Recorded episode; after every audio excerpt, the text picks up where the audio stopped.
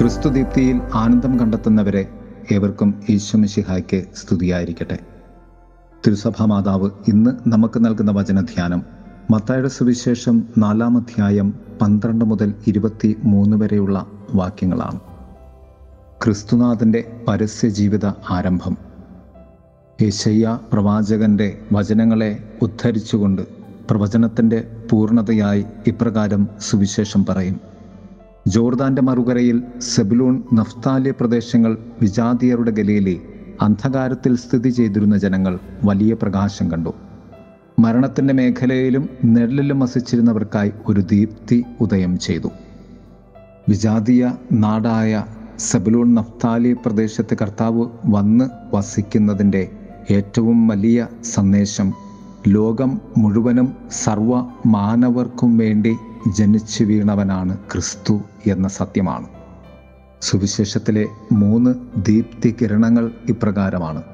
ഒന്ന് മാനസാന്തരപ്പെടുവിൻ കാരണം സ്വർഗരാജ്യം സമീപിച്ചിരിക്കുന്നു. രണ്ട് എന്നെ അനുഗമിക്കുക. തന്റെ പ്രിയ ശിഷ്യന്മാരെ കർത്താവ് വിളിക്കുന്നു. കർത്താവ് പറഞ്ഞു ഞാൻ നിങ്ങളെ മനുഷ്യരെ പിടിക്കുന്നവരാക്കാം. മൂന്ന് ശിഷ്യന്മാരുടെ പ്രതികരണമാണ്. വലയും വഞ്ചിയും പിതാവിനെയും ഉപേക്ഷിച്ച് അവർ ക്രിസ്തുവിനെ അനുഗമിച്ചു. അവർ ആർജിച്ചത് ക്രിസ്തുവിനോട് ചേർന്ന് പഠിപ്പിക്കുവാനും സുവിശേഷം പ്രസംഗിക്കുവാനും രോഗങ്ങളും വ്യാധികളും സുഖപ്പെടുത്തുവാനും അവർ ഉപജീവനത്തിന്റെ വലയും വള്ളവും ഉപേക്ഷിക്കുന്നു. മനുഷ്യജീവന്റെ അർത്ഥം നൽകുന്ന മാതാപിതാക്കളെയും ഉപേക്ഷിക്കുന്നു.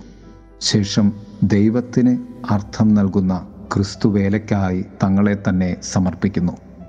പണ്ട് എലീശായെ എലിയ പ്രവാചകൻ വിളിച്ചപ്പോൾ എലീശ കൃഷിക്കു വേണ്ടി കാളയെ പൂട്ടുന്ന നുകം വെട്ടിക്കേറി തീവച്ച് മാംസം വേവിച്ച് തന്റെ പ്രിയപ്പെട്ടവർക്ക് കൊടുത്തുകൊണ്ട് എലിയായുടെ പിന്നാലെ ദൈവവേലയ്ക്കായി ഇറങ്ങിത്തിരിച്ചതുപോലെ.